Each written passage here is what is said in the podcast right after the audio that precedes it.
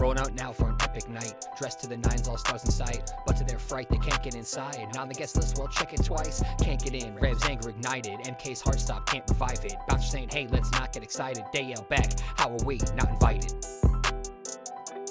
How are we not? How are we not invited? Hello, everyone. Hi, guys.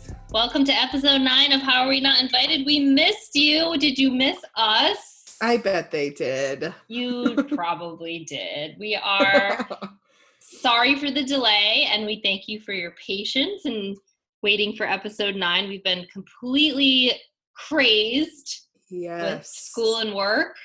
Oh my god. But it's gosh. a good thing. Being so busy. busy but can't complain. Yeah, but I like it better. I like being busy better than not being busy. Absolutely. And I thrive in that.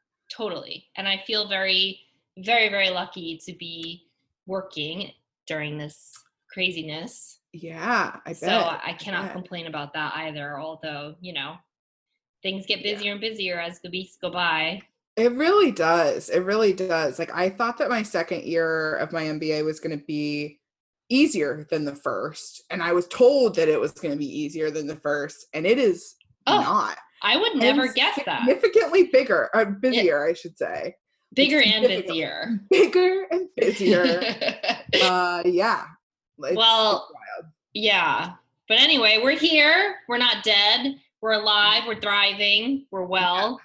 And we are, we are we're doing it. Podcasting on a Friday night. Exactly. I'm uh, currently drinking an Oktoberfest. Yeah, I, this is a new thing for us. Typically, we've been doing the podcasts during the day. Now right. we're kind doing of doing them at night. The, the interview we have today was recorded at night, mm-hmm. um, and we were drinking then, and yep. now we are drinking tonight. This might be a pattern based on how busy we are. I don't know. Yeah, and we also need your feedback. Do you like us better when we're drinking, or do you like us better on a Saturday morning over coffee? So please yeah, let us know. Yeah, that's a good question. You can be our happy hour buddies, and you can also be our coffee chat buddies. Exactly. Exactly. So, Rebecca, what yes. have you been up to? Well, it was uh, my birthday last Ooh, week. I know. Happy birthday to ya. another another trip around the sun for me, and it was really nice. You know, it's as you get older, since I'm well into my thirties now, they get less exciting, and I kind of dread adding a year to my life. But at the same time, I like it because, you know, every year is seemingly more special as far as just maturing and growing and learning and all that stuff. Nice. But I do have to say that I did something funny for my birthday this year. I treated myself at the dermatologist. Ooh, ooh, to tell me more. Something I've been wanting to do for a long time, a laser hair removal package. Ah, that's which, amazing. Uh, and a rosacea treatment, because I have a bit of rosacea on my face. And because of my, well, the nurse at the dermatologist said, she doesn't say you're getting old, she says you're maturing. Mm. So because I am maturing, I am also getting these little spider veins, very faint, but on mm. uh, right by my lips, like going up into my cheeks. Is that from rosacea? It is too? from rosacea okay.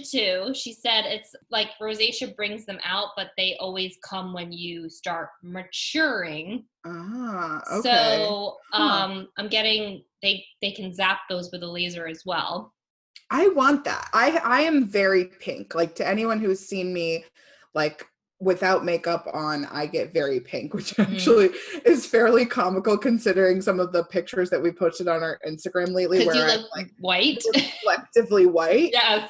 To combat the pink. And I don't, I don't do that anymore. I lean into my pink now, but like, um, I, I totally want, like, we, I want to go to like a fancy dermatologist. Like, you know, like mm-hmm. you go to the dermatologist and you get your like, skin checked for for weird moles at the end right. of the summer. That's like super important. Sunscreen, wear your sunscreen. Yes. But also, like, I went a couple years ago when I had like really good insurance.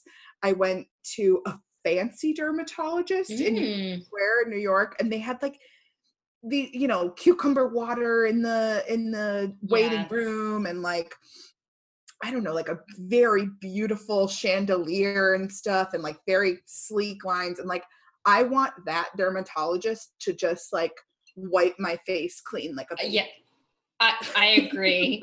Uh, my dermatologist isn't quite that fancy, but they do offer all of those services, and they offer Botox and, you know, chemical peels and the whole nine. And it's funny because I was so much more tolerant of like my face and the things on my face in my twenties. But, you know, yeah. as you get older, I know all the ladies that are listening, I know you have and those fellas. True. But I know that you guys all have those hairs growing on your face. I know those dark hairs that come out of your chin, out of your cheek, out of your yeah. neck. Yeah. I, Where my, I? I don't know. It's happening. But, yeah, exactly. They're there. And they get worse as you get older. So if you're not in your thirties yet, or your mid-thirties, I should say, just wait, because they start to multiply mm. and they start. So anyway, thank God for laser hair removal, because I am about to get rid of it. Good. That's good. Yeah. Well, I mean, if you didn't want to get rid of it, that's also okay too. I, so I have polycystic ovary syndrome. So I've had these chin hairs from like a hormonal imbalance, little, oh, you know, whatever, for quite a few years now. Like mine started in my twenties. Oh. And I jokingly said something to Nick the other night, and I don't even know why it came up, but I was like, would you still love me if I let my chin hairs grow? And he was like, yes. And I was like, I don't think you would have swiped right on me on Tinder if I, if I had a, a beard. beard. A be- I mean, not to say that I would have a beard. Like, I don't need to like shave, you know, I don't shave yeah. it or anything. Like I pluck. But like, I was laughing so hard because he was like, I would love you. I would love having the girlfriend who's a bearded lady. And I was like, no. I don't believe it. I it's, don't believe it. It's so funny because Jesse, like, you know, I've been complaining about this for like months and months now, saying I got to go to the dermatologist and take care of all this. And he like, like very honestly was like, I really don't notice any of the stuff that you're talking about. And I'm thinking like, I have a, I'm a hundred percent Italian. I have like a full on mustache, like full on that I like normally nair. And like the chin hairs, some days I look in the mirror and I'm like, oh shoot, like there's like six of them, and they're yeah, dark yeah. and they're like sticking out.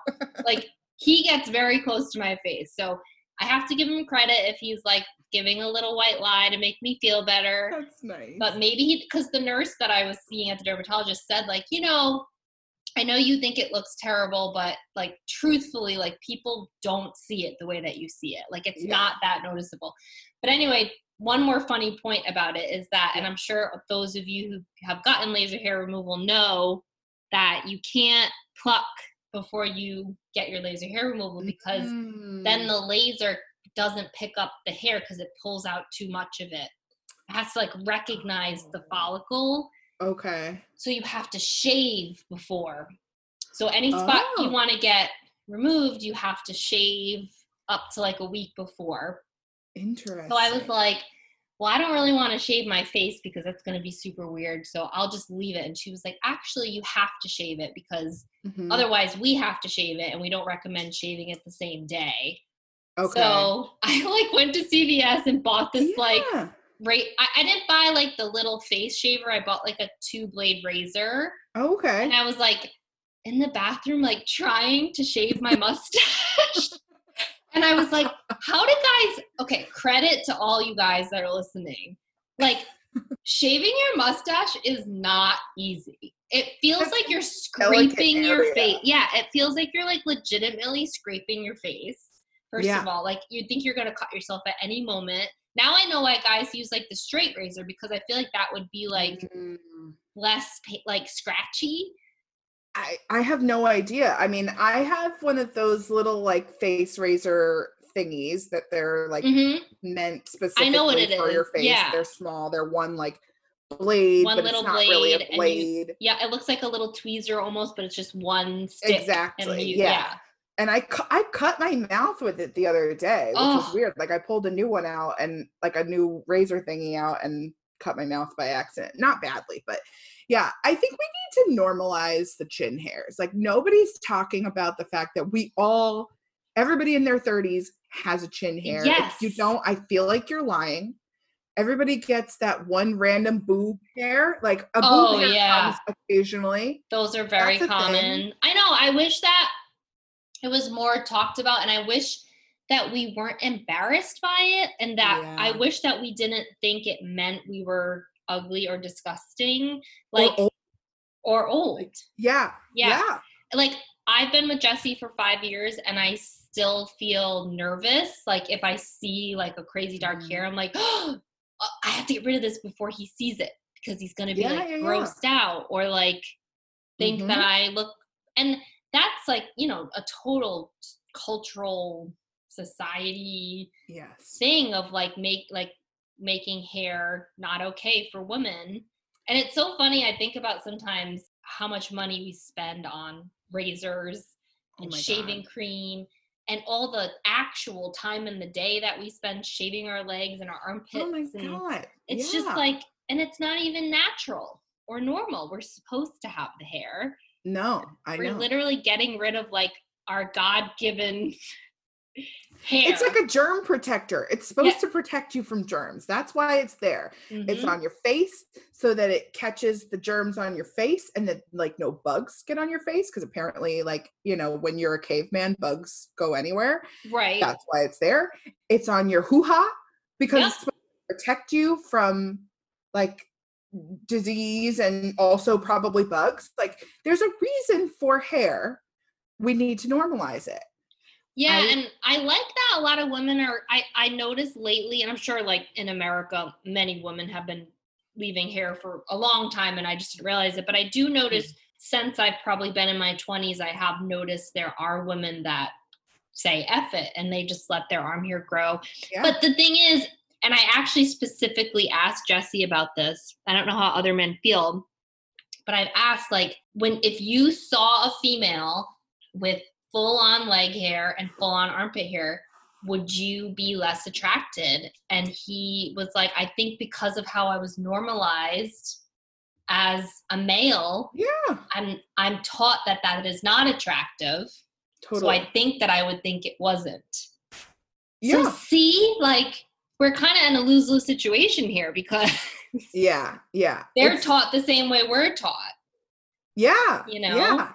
And I, like, poor Nick, I I don't know how he feels about it. I think Nick would be very quick to say that he doesn't mind. I think when I've asked him about me not shaving my legs occasionally, because I get particularly lazy about it. Yeah, I do and, too. I think most women in long-term relationships kind of yeah. fall off on the leg hair thing. Yeah, yeah. I yeah. think that's normal. yeah. And he's like, it doesn't bother him, but like, it's been a while, man. And if I didn't go to the Cape, like, through quarantine, if I didn't go visit my family and like be out swimming, like, Lord knows about my legs.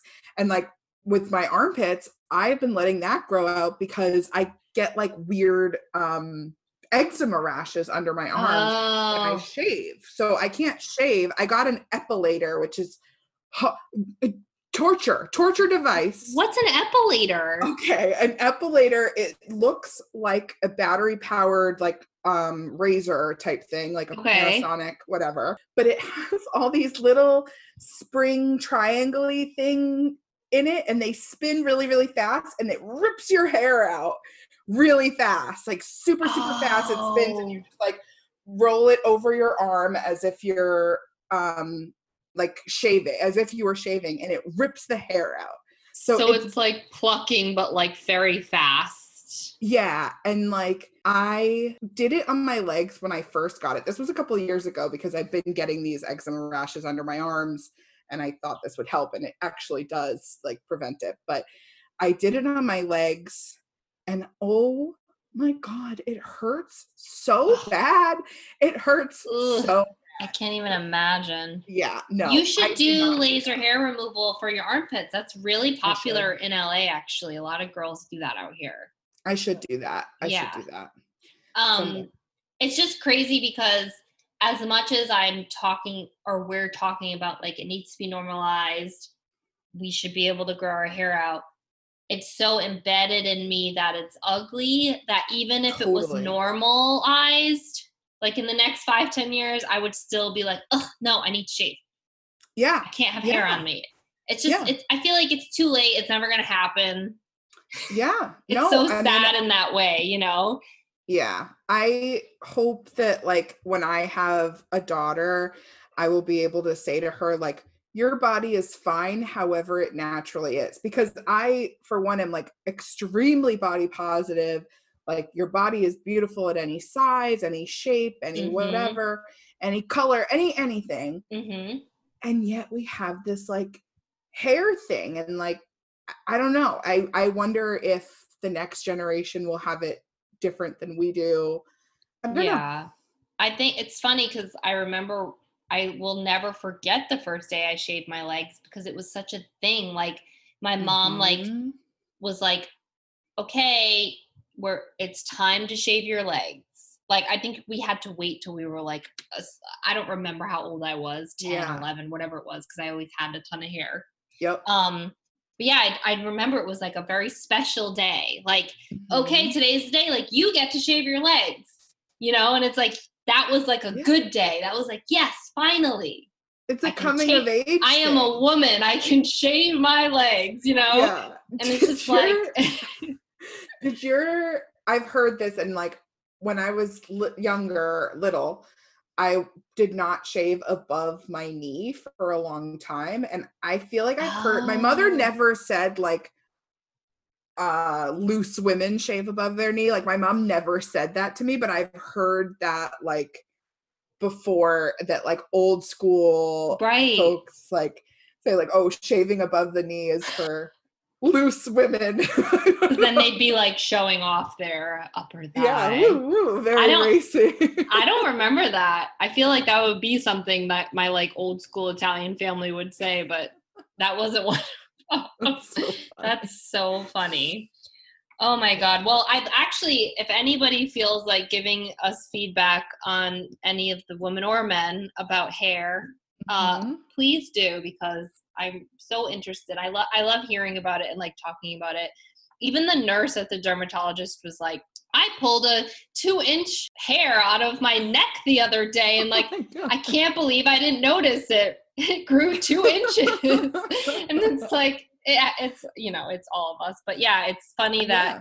we're all too embarrassed to talk about it, but we'll talk about it with you. So if you want to tell us about your hairs coming out of your body, or like any other uh, like aging treatments that you've gotten. I'm mm. so I'm always so curious about that because like I don't feel like I'm afraid of getting older, but at the same time, like I pluck my grays. I'm like retinol city over yes. here trying to like get prevent wrinkles and Me I'm too. thirty-one. So well, like good. They say to start early. Yeah. yeah. But I definitely would be down for a chemical peel if it weren't for my rosacea, which I think it would make the rosacea worse. But like some, I, I there are different things, right? Yeah. Like, you can yeah. treat the rosacea first probably and mm-hmm. repair the rosacea, which I'm going to do this month. Yeah. And it's supposed to be like, it's some light treatment, but it's supposed to really get rid of the red like forever. She said it's like a permanent yeah. repair. I'll wow. let you know how it is. Yeah. Please do. I have a question for you. Did you go to this dermatologist appointment like as a part of your birthday thing? Like, was it a thought about like, I'm getting older, I want to like do these things? Or like- I think it fell in like a, it was just the timing of it that mm-hmm. I when I knew I was turning a thirty something number past thirty-five.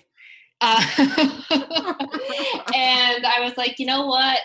Well, because on top of it, I've also, now that I'm getting into my thirties, getting concerned about like all the different spots on my skin. And like, I'm trying yeah. to make sure I get ahead of all the sun damage I did because I'm from Rhode Island. So we like tanned in the tanning mm-hmm. beds. That's like a huge, I know it's not just Rhode Island, but it is a big yeah, that's everywhere.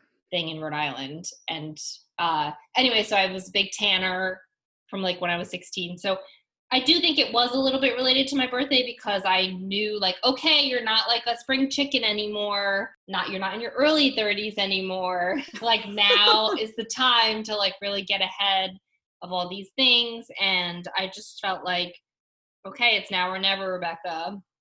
So yeah. I think, yeah, it was probably related to knowing that my birthday was coming up. And then when I like knew that I had to purchase all these things, I was like, you know what? F it. It's my birthday. It's a good excuse. Gotta stay young. Do you feel like, so we're talking all about these like physical changes, but like, mm-hmm. are you feeling emotional changes? Not necessarily with like this specific birthday. But no, like, no. I know what you mean. Like as you get into your thirties and yeah, versus, yeah. It's funny. Um, one of my friends asked me the same thing the other day, cause she's the same age as me. And she was like, oh my God, I feel, she's like, I feel like I haven't changed since I was in my twenties. Uh, I feel the same. Mm. And I was thinking like, I actually don't feel the same. I feel yeah. so different in so many ways. I feel like when you're in your, when I was in my twenties, I was still figuring myself out in a way. And I just feel like now my style is completely different. And my hair is completely different, and like on the on the physical end of it. And then yeah. mentally, I feel like it's insane how much I feel like I have grown professionally, in my relationships, in my friendships even, because there's a couple girlfriends that I'm not even friends with anymore from my twenties. Mm-hmm. That, oh yeah, totally. You know, and like, it's just, that could be a whole nother podcast episode, like about friendships and ending almost friendships. Just spit my drink out laughing at that. Yeah, uh, that's a okay. whole thing. Next episode, guys, stay tuned. We're going to talk about friendships. I'm going to make note. Um, yeah. But yeah, I do feel like, and it's such a, when I have a couple friends, like, and I know Mary Kate, you just turned, you turned thirty-one, but you mm-hmm. had recently turned thirty. And yeah. all my girlfriends that have are turning thirty this year, or recently turned thirty, I always say to them, this is going to be the best decade of your life. Like, welcome to your thirties. It's, wow. it's because you're, and I'm sure you're noticing this, Mary Kate, mm-hmm. like you are at thirty, you know yourself. twenties mm-hmm. was figuring it out, and you're still yeah. figuring it out in your early thirties, I think too, but twenties mm-hmm. was figuring it out. And like, for me personally, it was a lot of the like, you know, I had been in a long-term relationship in my early twenties. And then when that had ended, I was like, all right, time to experiment, time to yeah. do all the craziness with the dating and get, you know, figure out what I want in a guy and all that stuff. And mm-hmm. job-wise, kind of like finding my pl- place professionally. What am I good at? What do I want? Yeah. Um, all those different things, figuring out, because I know you, I've said in the podcast many times, I didn't move to L A till I was thirty-one or thirty-two. So kind of like letting that whole process happen of like getting out of Boston and getting over mm-hmm. here and like following my dream. And, yeah. you know, I just think getting older is actually pretty awesome. Mary Kate, do you feel like you're starting to feel that as you are entering into your thirties? Yeah, I think I'm definitely far more comfortable with myself mm-hmm. and I know myself, like you said, very well. And I know I have some idea anyway of like a bigger picture of the things I want in my life and like mm-hmm. work towards getting those things. Um, I, you know, have career goals that are constantly changing and morphing into what whatever the right thing for me may be. And I think it's important to remember that like it's never too late to change your course or yes. find something new, or I don't want to say reinvent yourself, because I don't think we're ever actually doing that, because we're always bringing what our past was with us. So it's not a complete reinventing of yourself, but like change is good, and change can happen in your thirties. It can happen in your forties, like being okay to like not, not being in your dream job at thirty. Yeah. Like I definitely thought when I was younger that like I would be working in my job, in my life, like successful, whatever that means. And mm-hmm. like, you know, that that's not a thing yet, and it will be a thing. And like the goalpost moves, you know? And I think I don't know. I think it's okay. Like, I think it's good. Yeah. I found this quote I want to read to you guys. Um, it was on someone's Instagram recently that speaks to this very much so. Um, and it says, no, but seriously, normalize finding love in your forties, normalize discovering and chasing new dreams in your thirties, normalize finding yourself and your purpose in your fifties. Life doesn't end at twenty-five. Let's stop acting like it does. And I, I think that. that's exactly what you just said in a nutshell. Mm-hmm. And I love it. I love it. And, you know, other things that I love is our guest. Yes. Hanalee. And she speaks to this so yes. much. Like, she has had a million lives. Such an interesting human being. So. Yeah, she's amazing. She's a customer in the business, and we have a great interview with her. So we'll uh, stop talking your ear off and, and get to that now. And, and you guys are going to love her. This is a fun one, so enjoy.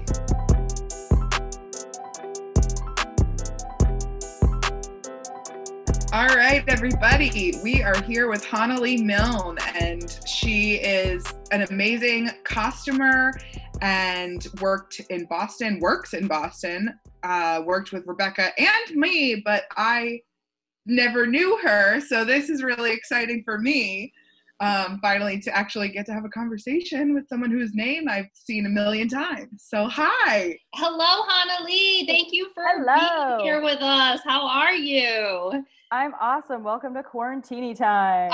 Quarantini time. Or qui- qu- quarantine? Quarantine. What do we got? Well, yes, this? The audience cannot see us, mm. but we are all sipping on a glass of wine right now, everyone. In a triangle cheers. Of the country here. Cheers. We got some cheers.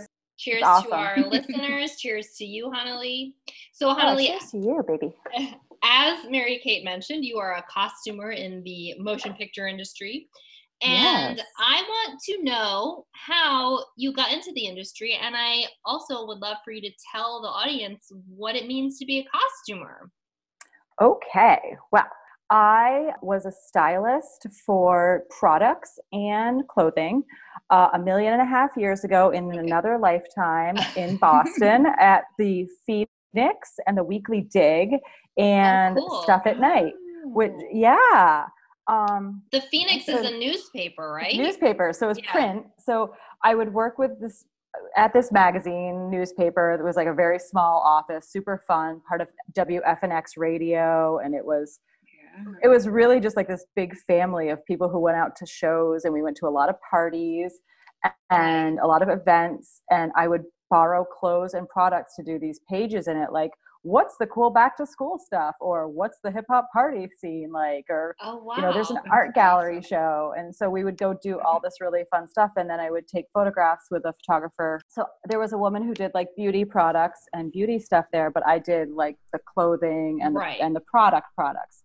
And I had worked in a bunch of different retail stores, Black Ink, and um, oh, yeah. I think Mot- my friend Dougie owned Motley, and then we had Motley. Oh, Dougie and I, cool. uh, and my friend Jimmy started this Motley Home, where we had home products, and so I was wow. styling. Oh my god! Yeah, but I also was this. This is ridiculous. I can't even think. This is another lifetime. I was a party planner, and I had oh. this little party planner company called the Hanalee's Party and Events, and I did a ladies' night for oh probably five years. Yeah. Where I would have a big party on a Thursday night, like four times a year. Mm-hmm. And I would get only female artists and designers to come into the Jorge Hernandez Cultural Center in the South End and throw this giant flea market. Before there was Bizarre Bazaar, before there was a bus flea market, right. we would have these Hanalee's ladies' nights. And it was all Boston, New England, mostly New England, more than Boston. Uh-huh. Uh, and it was just really fun. So I knew oh all these God. people who did things, but we always had like either a hip hop floor show, the floor lords would dance, or there would be a burlesque show back when burlesque was really cool. Oh my God. It was I feel so like... fun. Wow. God, so fun. I wish I was around for that. I know, yeah. me too. Oh, no. And I mean, it was like pre-internet. So I also did this thing called the cheat sheet, where I would go out to bars and clubs all the time and just make a the Hanalee's cheat sheet of all the fun things I wanted to do that week. And we would plaster it all around town and pass them out. Like, we'd wheat paste things. Me and my assistants and friends, we would go around and wheat paste stuff and hang up things at Newbury Comics and the Hootenanny and the Garage Mall. So then movies were happening. Yeah, I was Morgan, gonna say, how did it lead to okay. movies? So Morgan Kling, who's a bartender at the Model and worked in props, was like, you should totally be doing movies. They need people. There's not enough people doing, you know, wardrobe and not props. So Morgan hired me on Ghosts of Girlfriends Past, and she hired me to come and put together like bridesmaids gift bags for the movie, or like mm-hmm. things, weird prop things. So I went and worked for her for that, and it was like doing props. I was like, oh, this is interesting and cool. And then I worked for Danica Chipman, who is a um, buyer for Set Tech, and she would come to Motley Home, the store, and buy the sheets and towels and lamps and things like that that I picked out with my friend Jimmy, who owned the store. And we would, like, she was like, no, you should be working in movies. You'd be really good at that. Like, right, come and do that. You had clearly a knack for it and a talent yeah. for it. Yeah. But I didn't even know that was a job. And it, yeah. there weren't that many movies in Boston until that point. So then yeah, it's, it's crazy because we talked about that with Chrissy King um, a couple yeah. episodes ago, where she was like, she didn't realize that, you know, accounting was a job in film. And it's like, right. same for mm-hmm. costumes. Like, people don't realize, like, there's all these jobs for like thirty-five departments, you know, or yeah. more. Oh my God. I would have done sound if I, cause I, I I was used to setting up microphones for live shows because I booked the Linwood nightclub for all that time too. Mm-hmm. Oh. P S. Also, previous to all that, I was a Catholic school school teacher. What? I taught first and second grade for five years. Okay, oh, Hanalee. Ha- are you a cat if you led I, like, I a gazillion lives? Like- I, I, I had I got my master's in education, in elementary education.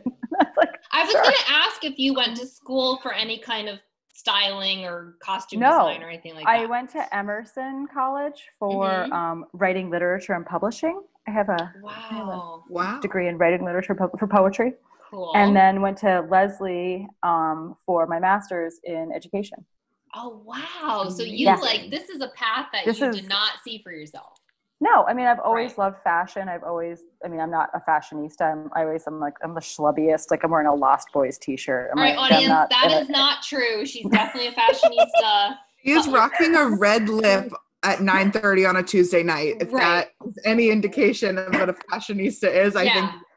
When we give you her Instagram and you start following her, you will see all her very stylish outfits. She's quite a fashionista. Well, I wear an army shirt a lot, or a jumpsuit. I'm like, those are my things. Exactly thing. My point. There you go. Yeah. Okay. Um, so Back movies to started coming to Boston. Yes. So Danica and Morgan both were like, you should be doing this. You should come do it. So um, my first like costume, like full on doing costumes for a full film was the two films that I did simultaneously were Shutter Island and Bride Wars that overlapped together. So I'd done mm-hmm. some stuff. And then I did a, well, I used to do, during when I was styling, I'd do videos, like rock videos back in the day, like metalhead videos for Mark Constance, who's a first assistant director, and he's hilarious from New Hampshire. Yeah. You know, Mark, Great. He's like metal. So we would do like all these like, you know, there'd be like fifty women in the audience, and you'd be like, can you get like all these bustiers and maybe like some short skirts? And I'd be like, yeah, I'm going to go find. So you stuff. Always were led back to styling, it yeah. seems like. You know, everything yeah. that you did, it was like the universe was pointing you towards, like, this is yeah. what you're going to end up doing with your life. So it's super fun. So sh- did Shutter Island, um, which was amazing. We just mm-hmm. would dress the same background every day because Shutter Island was in a mental hospital consistently over and over. So fun. But then I Great did, st- I learned I was really good at stunts, like dressing stunt guys, oh. because it's a special brand of putting um, the exact same clothing that the main actors are wearing onto a different human, a stuntman or right. woman, and, right. and making them stay exactly the same. So much of a costumer's job is keeping continuity. Yes. Which is okay. how the movie is seen in succession. I mean, we don't film the movie exactly how it's seen on screen. So right. it's like, do, do, do, do. We'll film it out of order. Mm-hmm. And right. so you have to keep the continuity of the costume. Which is, like, for sure, very challenging. Incredibly yeah. challenging. Mm-hmm. Sometimes actors are squirrely. Sometimes they're not. Sometimes they tr- check themselves and you're like, oh, you're a dreamboat. Like, it's like, how many buttons did you have open? Was your chain in or out? Are your pants rolled yeah. up? How high are they on your waist? Um, is your jacket open or closed? Did we put seventeen coats on you to keep you warm during that twenty minute break? Did you right. take your clothes off? So it's, so just, I mean. It's on, on that note of talking about the continuity and how you enjoy dressing stunt guys, tell us more about, like, because you're a costumer, you, you dress actors on every movie. Mm-hmm. Tell us more about, like, that every day and, like, what that entails for you. What I always, like, whenever, like, my mom's friends always ask me, they're like, so what do you do? Do you pick out the clothes? Do you go, do you make the clothes? Do you buy the clothes? Exactly. Okay. What does it mean? Yeah. What, what does it mean? It's a huge, the costume world, we're like the, you know, the, the people of the cloth. So we are multi-tiered. There is a costume designer who is the head honcho. Like mm-hmm. it is their vision with the director. So the director and the producers and the costume designer come with the actor to make the character.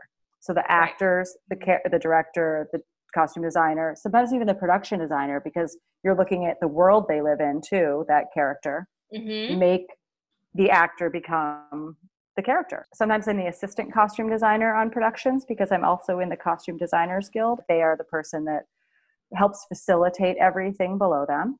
So and then cool. there's a, yeah, then there's a supervisor who generally does the budget, the labor, right. and the ordering of things, mm-hmm. whether we need multiples of things, whether they need to be custom made or um, altered by the t- multiples of tailors that are there. There's mm-hmm. always an army of tailors behind a good costume shop to help um, after a fitting happens, make things fit perfectly. You always see like, oh my God, that Gap sweater didn't look that good on me when I went to try it on. And you're like, oh no, that sweater was cut down to an inch of its life to look that good on that woman. Right. You know? Like, yeah. That's so interesting. That's a big thing. People are like, where'd you get that? Like, I totally watched Shrill. And because the costume designer on Shrill uh, buys the New Works jumpsuits a lot that I wear. Oh, I'm obsessed cool. with New Works. It's N O O Works. Mm-hmm. Oh my gosh, that company is the jam. So on Shrill, she, the costume designer, got a lot of those pieces of clothing and put the actors in them. But she she just makes them look so good because I have our tailors. Robin T- Chalfin, my best friend, is a tailor mm-hmm. on movies, and she cuts down and cut and makes all of my jumpsuits look amazing. Oh, that's awesome. To me, usually have a partner when you're working on set as a costumer too. It's mm-hmm. a big thing. You have somebody that you, you have to have a backup. You have to have somebody to be like, dude, I need your help. Or did you, can you help me keep eyes on that person? There's costumers who might work in the office doing fittings mm-hmm. and fit all okay. and fit background and fit, um, help the designer and the assistant designer fit principals maybe. Mm-hmm. Um, so mm-hmm. everyone gets a fitting, whether it be in the office or on the truck on that day. We have a huge mm-hmm. fifty-three foot wardrobe truck we usually roll around in. Yeah. It is filled with clothes. Um, some of them are rented from costume houses in New York or Los Angeles. Mm-hmm. Some of them are purchased from, could be anywhere, an independent designer, could be, you know, Rag and Bone, could be Gap, could be Target, could be Walmart, could be, mm-hmm. depends where you're, you are. Yeah. Um, yeah. I haven't just, I mean, I've been very fortunate in my career to not just work in Boston, I, though I love working at home. Um, I've worked in Philadelphia, I've worked in Los Angeles, I've worked in Atlanta. Um, Amazing. Wow. And it, it's always a challenge to like run around whatever area you're in. And and often when we're in those areas, you're not just in the city. You're in right. some weird suburb or odd place, like especially in New England. You're like, I was in this weird town in Western Massachusetts. Yeah. And we had to go find. I remember um, on Super Troopers, we were trying to find things, and I was like, "Oh my God, I'm driving around forever on, you know, looking for cop stuff." Oh God! See, this awesome. Is so. Oh I mean, it just yeah. shows you like how it's like no one watching a movie would ever realize that like a costume department would consist of like all those different it's jobs. Huge.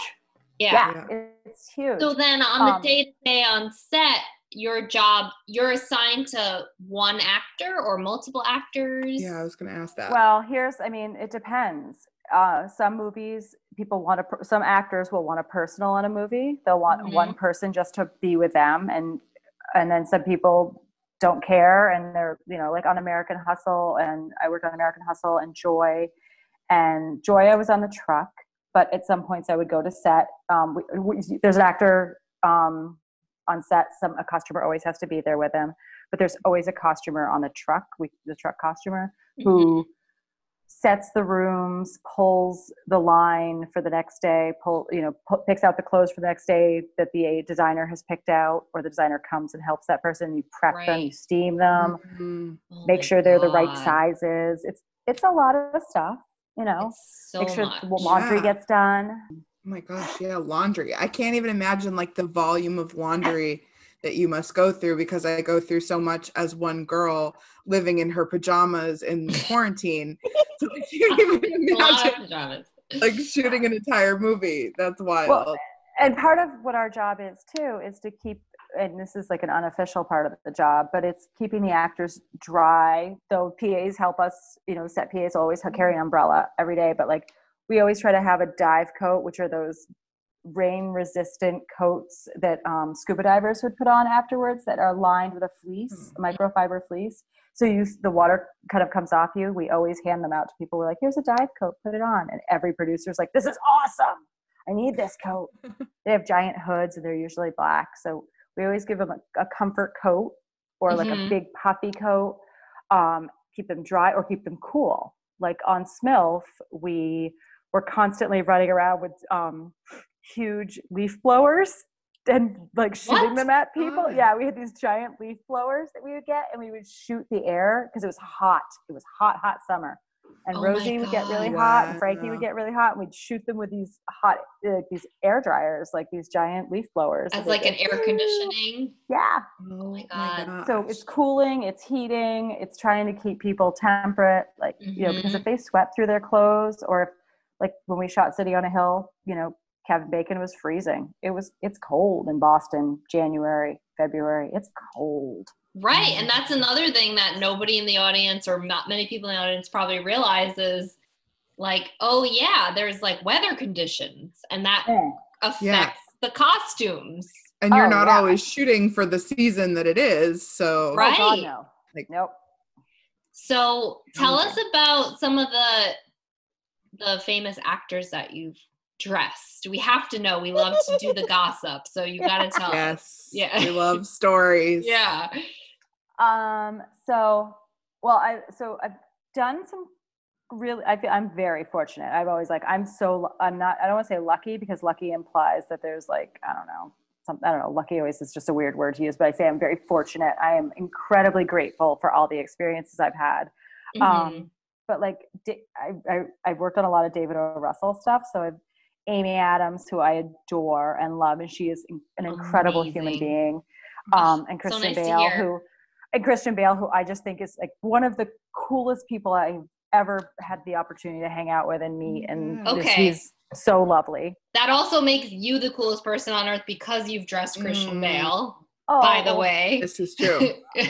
We always just help our partners. We help our our set partners, and we're always good with each other. But. Um, Moonrise Kingdom. So we had like Bill Murray and um, oh Bruce Willis, who's awesome. And I, so segue, I was, I found out I was pregnant on halfway through shooting of Moonrise Kingdom. Oh, wow. And Bruce Willis's wife at the time was pregnant, not Demi Moore, but his new wife is pregnant at the same time. And he would be like, do you need a Coke right now? Oh. Would you like a grilled cheese? Oh what? my God! Sit, oh my God, sit that's down. So cute. And, and and his daughter Scout was our P A, so Scout would be like, "Hanalee, my dad wants to know if you want a grilled cheese right now." And I'd be like, "Yes, of course I want a grilled cheese right now." I can't refuse. Of course I, I mean, but I'm sorry, but I have to run over here and grab this thing. Oh my God, that's so, so cute.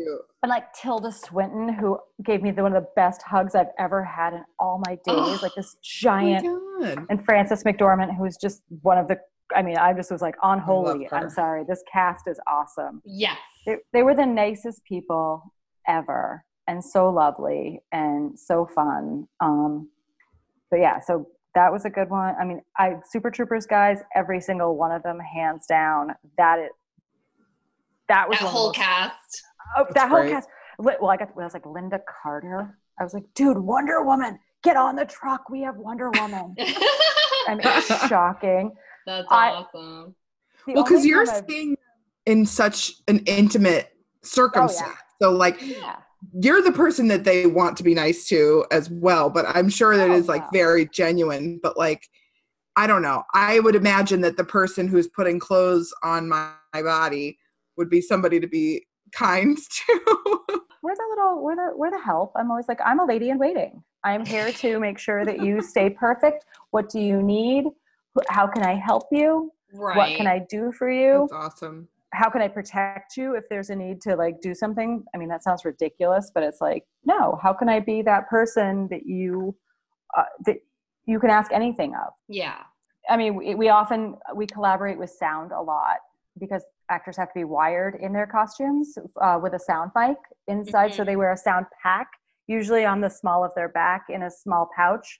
So they'll put the sound pack on their back, and then we have to run the wire up to the front of their chest or up at their neck somewhere. So that's a MacGyver. Right. I would say, I'm like, you have to be a MacGyver to work in costumes. It's true. We, we say MacGyvering a lot. I'm like, I use that phrase. I'm like, we're MacGyvering now. Hold on. Yeah. So we'll put it, at, you know, we'll do that with sound. But see, nobody but like, thinks in, about that stuff. No yeah. one would know that. Oh, I mean, uh, my poor husband, when we watch a movie together, I'm like, I can't say they're wired. God. Like bumpuses, I'm like yelling. like, like or who was or that I'm costumer like, that did not fix that? I don't curse the costumer ever. I like feel for them because often we are not allowed to. Like I'm always like, can I run in? And they're like, and no, you can't you. run in. We're in the mm-hmm. middle of a take. Oh I'm, wow! I mean, I've only worked on a couple shows where I've been like, can I run in, please? Help me! Right. Um, Ryan Johnson on Knives Out would let us always run in. I mean, great movie. Is, Great so director. Ooh. Ryan Johnson is the jam. I can't wow. say that. Again, another movie I was thrilled, beyond thrilled. Okay, Jenny amazing a, cast. Who did you? Amazing cast. Jenny Egan, costume designer. I mean, yes. Who did you crew. dress on that movie? Uh, okay, so it was myself and a woman named Liz Clifford was my set partner, and she is the bomb, Lizzie Clifford. Mm-hmm. Um, so I dressed... Daniel Craig. Oh, Did I say stop. that dreamily enough? I mean, Daniel Craig, I will go, if he, I mean, I will do anything for that man. He is the best. I'm going to, I'm going to say awesome. this. I'm going to say this straight up. Every okay. Friday night, he would leave me a bottle of Veuve Clique. What? And it would say, have a great weekend. Thank you for working so hard. Or be like, you are, you are awesome mm-hmm. this week. Written in Sharpie on the box. And by the end of the movie, I had this pile of Veuve. And I had all my girlfriends over, and I was like, "We're having the Daniel Craig food party," and okay. they were all like, "Huh? That's so amazing!" I am obsessed with that. That is amazing. That's so, so great. I, I kind of tandem did everybody, but mostly like so. I I had Daniel Craig, and then all the ladies. So I had um, Toni Collette and Jamie Lee Curtis and Ana de Armas, and um, we just had the oh, it was just so much fun, and then. Liz did Chris and Don Johnson and Chris mm-hmm. Evans. Don Nash Bridges. Chris- Nash Bridges. Nash Bridges. If you're listening and have not watched Knives Out, watch it. Do yourself so a favor good. and go see that movie. Oh my gosh. And by the way, crew. was that movie, sh- this is like not costume related, but because no, we're film people, it was all shot in Massachusetts, and it was also yeah. like basically one location. Right? Yeah, it was this really cool mansion in, um, like, off one twenty-eight. We'll say like that. It was like, you know, near Natick, near Natick, Massachusetts. Okay. Yeah. Um, and it was this beautiful mansion, but it was winter, and we weren't allowed to um, wear our shoes inside the house unless Wait, we were like. Co- oh no, Wait, we even- weren't allowed to touch the walls. You couldn't lean against a wall. And I don't know if you've ever met a film crew, but we are like. Oh all God. over the place. We're yeah, like, hey, we're, gotta be we're gonna take over your house. So and the yeah. whole crew had no shoes on? Well, you either took off your shoes or you wore the booties. So we wore the booties a lot on our shoes. So you took the booties on if you came in the house. But it was winter, so it was snowing and it was icy and wet. And so sometimes you just like be where props was staging was in their um kind of like their breezeway from the garage to the house. Mm-hmm. So props had their stuff all set up in there, and everyone who had to walk through would walk through props area, either taking off their boots or putting on booties. So you'd be like, okay, good morning props, good morning sound, good morning camera. Like everyone would walk through everybody's areas. I'm like, good morning everybody. It was, it was the most awesome crew. Knives Out, again, amazing production to work on. But also I just have to comment and say that this podcast is teaching me something, because if you guys have all listened to ep- episode eight prior to this, Katie Malat mentioned that they worked on a boat on the movie oh, yeah. Six Underground that they had to all take their shoes off on. And I did not know it was a thing working on a movie that certain sets you had to take your shoes off. Oh, and yeah. This is the second episode in a row now that I'm learning, like, shoes have to be taken off on certain sets. So yeah. You learn something new every day. That's that is so funny. So funny. Yes. So funny. I, the, shoes are shoes off and on are a big thing, like touching of things, because a set, they'll say like hot set. We're not allowed to touch anything in the room. Like the room mm-hmm. is supposed to look the same, just like right. the continuity of the costumes, the continuity of the set dressing, and the continuity of the props. But props are anything that people touch, an actor touches. The set dressing is anything that's in the room itself. So like mm-hmm. an iPad would be props, but a desk would be set dressing. Mm-hmm. My eight-year-old loves to tell people, she's like, that's a prop. No, that's not, that's not set dressing. Because she okay. comes to work with me sometimes and loves our prop people. Talk to us about your daughter. Talk to us about being a mother, working. How has that looked for you? Um, so my husband and I got married. I, like, I always timeline my life off of movies now for the last bajillion years, whatever. But so my husband and I got married on Zookeeper while I was filming. I had mm-hmm. the weekend off. Um, the amazing producers got me a room at the Liberty where all the actors were staying. So my wedding night, we like walked back from Foley's, which is a dive bar in Boston, and went to the Liberty. And then I went to, got up on Sunday and was like, oh God, okay, cool. We're married now. Got to go back to work on Monday. Oh my God. Zoo. Yeah. In the like, zoo. Went to work on Friday. You know, like it was like Friday yeah. I was at work. Saturday I got married. Sunday I was like, woo, cool. And then Monday I was back at work in the zoo.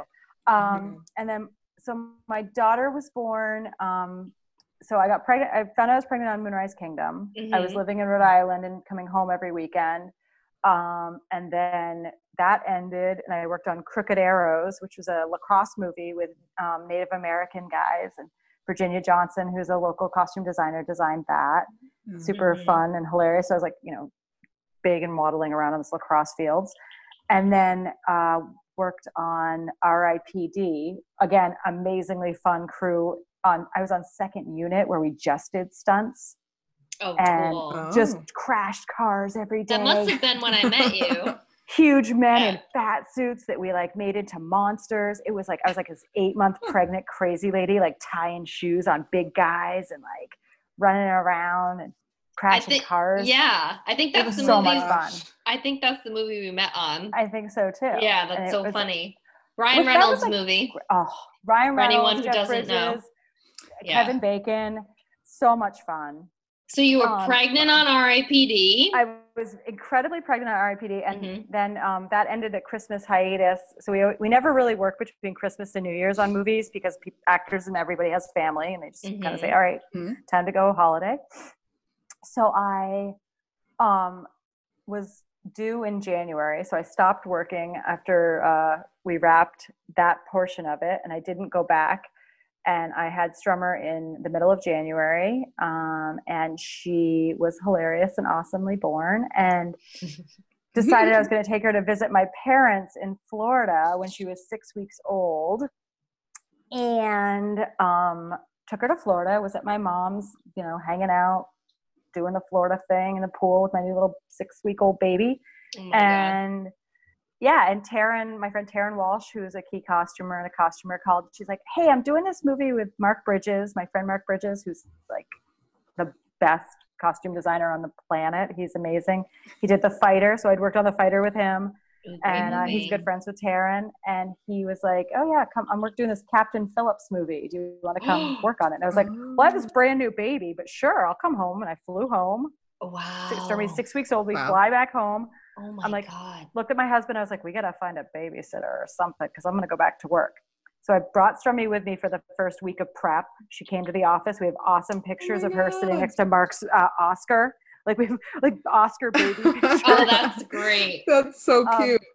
Um, and then uh, my friend uh, babysat for her for that duration, who knew the world. She'd been a production assistant, um, and she babysat for Strummy for that show, which was pretty quick.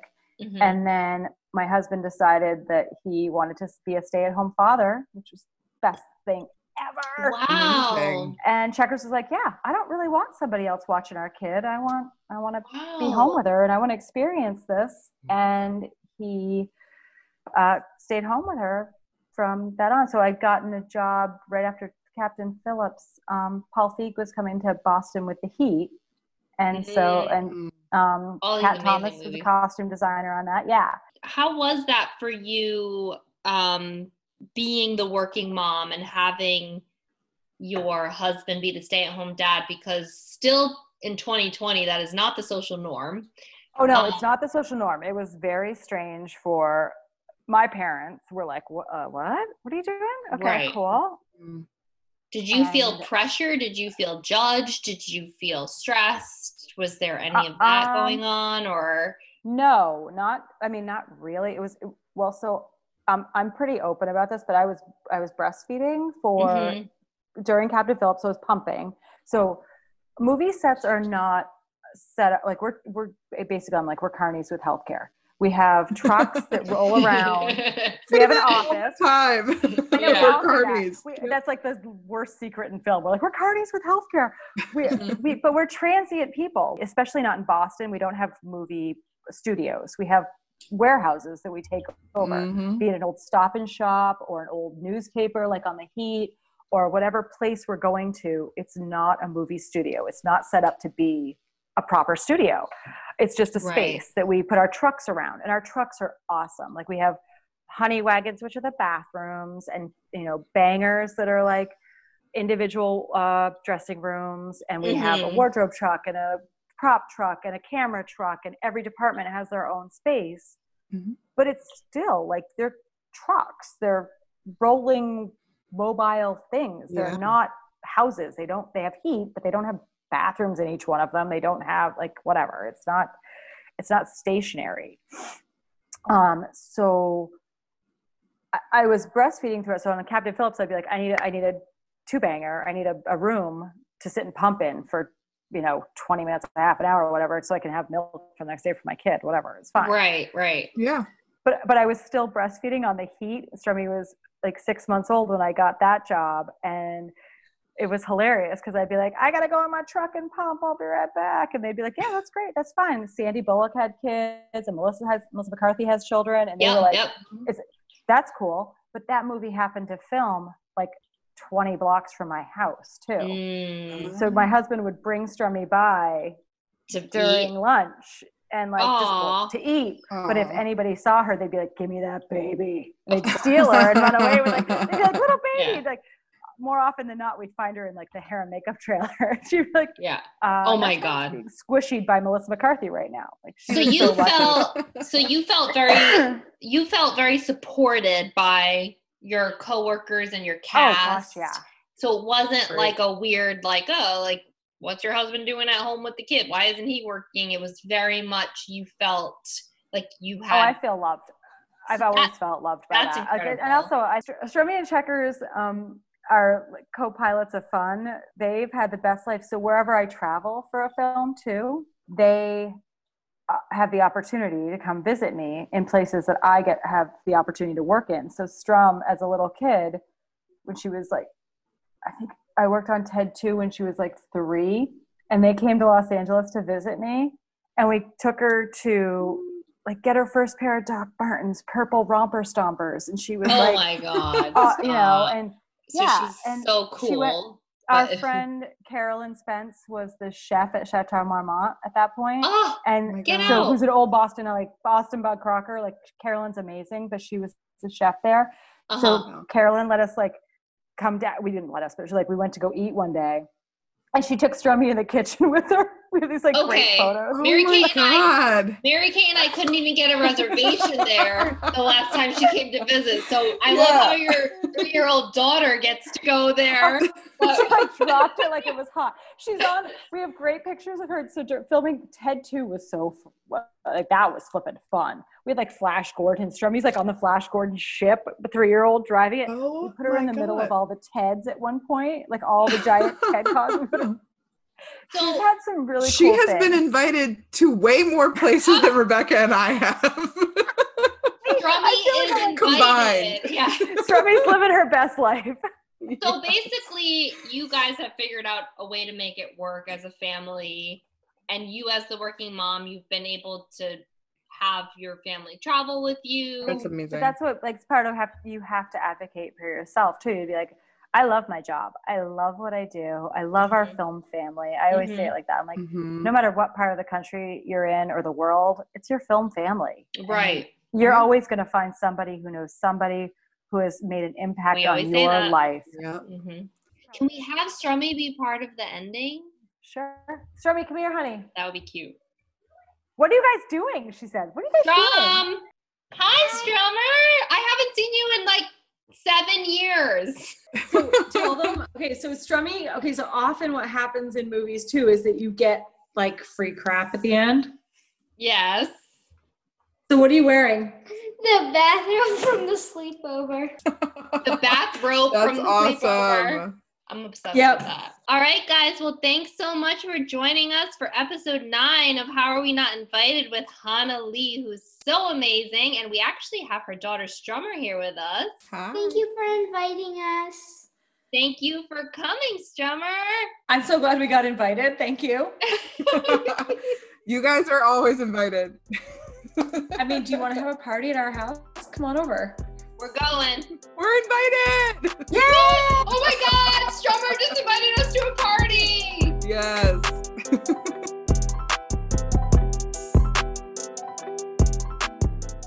Thank you everybody for listening. That is the end of episode nine. We look forward to seeing you again for episode ten sometime soon. And be sure to check us out on Instagram. Feel free to email us about any of the things that we've talked about on this episode. Everything's in the show notes, so you know where to find us. Don't forget to tell us what you think about facial hair. We'll see you guys next time. Bye, guys.